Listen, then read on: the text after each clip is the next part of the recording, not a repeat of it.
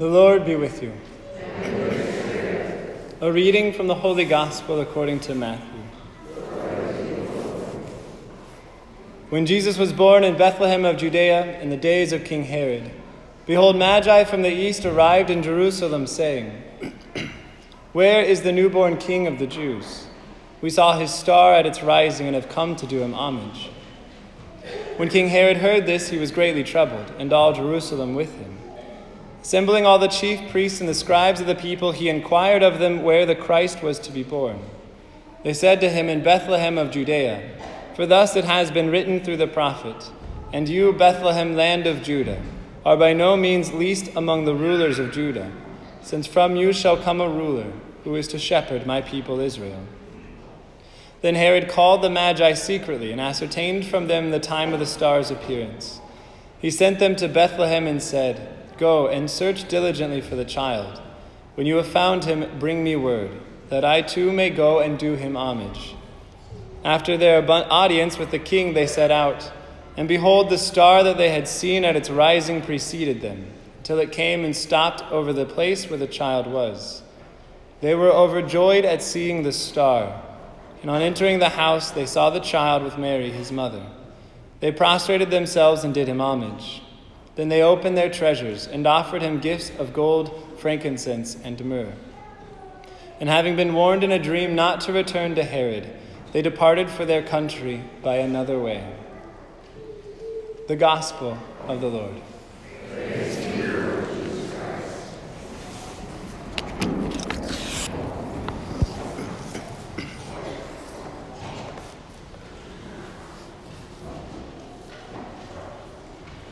Isaiah told us in our first reading, he said, See, darkness covers the earth.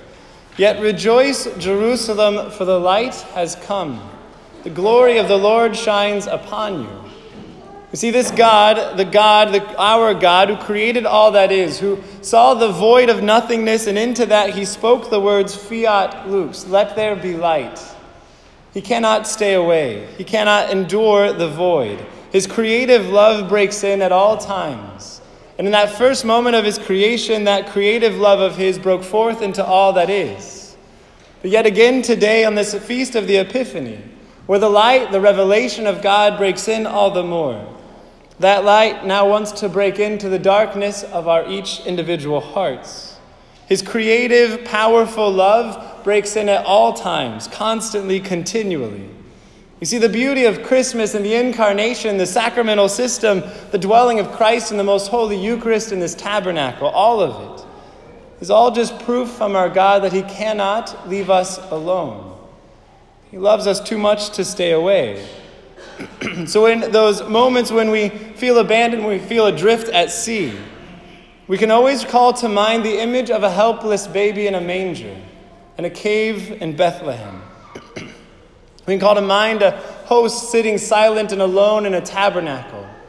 We can remember our Lord Jesus Christ with his broken and crucified body on the cross, and remember, he came unto his own because he loved us too much to stay away. This is the message of the Epiphany that into the darkness of everything in this world and our lives of sin and lies, our Lord Jesus Christ, the light, breaks in constantly, continually. And in this world where it seems like we've lost our footing, spiraling out of control, not understanding right from wrong, male from female, our intellects darkened by all sorts of different information on Wikipedia, opinion columns, talking heads, news junkies, and the latest five minute fad. We're a fickle culture that jumps from one Savior to the next because we have yet to settle upon the one Savior, Jesus Christ.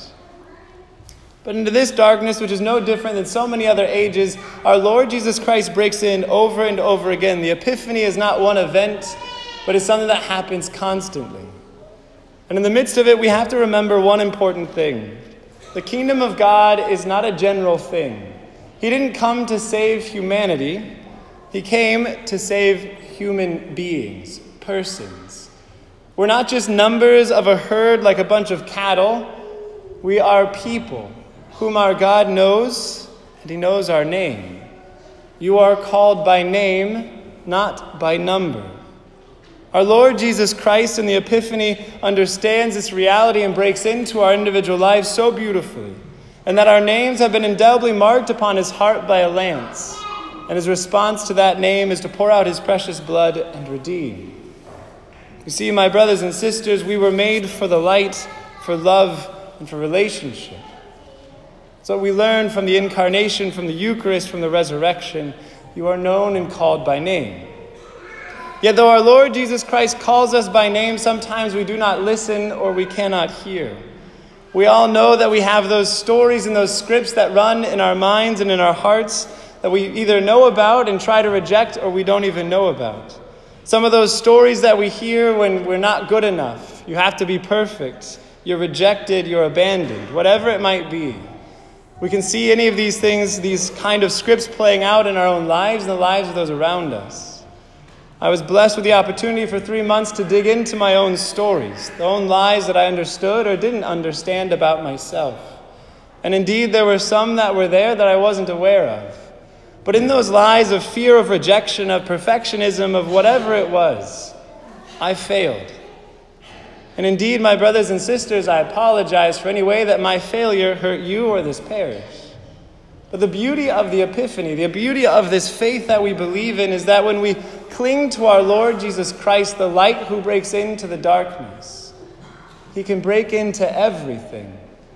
And the wonder of our God and the wonder of our lives is that even though we have these stories given to us by others or that we take on ourselves, these lies that go around in our heads and our hearts, He cannot stay away. Our God cannot just sit idly by as if nothing's happening. He breaks in wonderfully, beautifully, and powerfully to dispel the darkness and to bring his healing love and light into the midst of it. So, on this Epiphany, how can we open the window of our heart to let the sunshine of our Lord Jesus Christ shine all the more fully? A few things that I learned. First, we need to call to mind constantly that we are radically loved by a God who loves us. Say it out loud if you need to in those moments when you are down. Isaiah 43 1 has become a constant companion for me. It says this He who created you, he who formed you, says this Fear not, for I have redeemed you. I have called you by name, you are mine. Again, our Lord Jesus Christ does not come in the Eucharist on this altar just in general for people here. He comes for you personally to heal you and your wounds, to draw you out, to draw you in, to raise you up, to show you the light. Second, we can learn from the Magi. They found the Word of God incarnate in the flesh because they were unafraid to ask questions. They were filled with wonder and awe. So often in our lives, especially here in America, we're just simply going from point A to point B, problem solving and trying to get the to do list done. We need to learn to unplug and be lost in wonder again at the beauty that surrounds us. Delve deeply into the gift of the knowledge and the mysteries that are here before us. To again ask that question, why? I love being around children because they can always simply ask those questions that we never think of. Well, why that? Why that? Why this? Why that?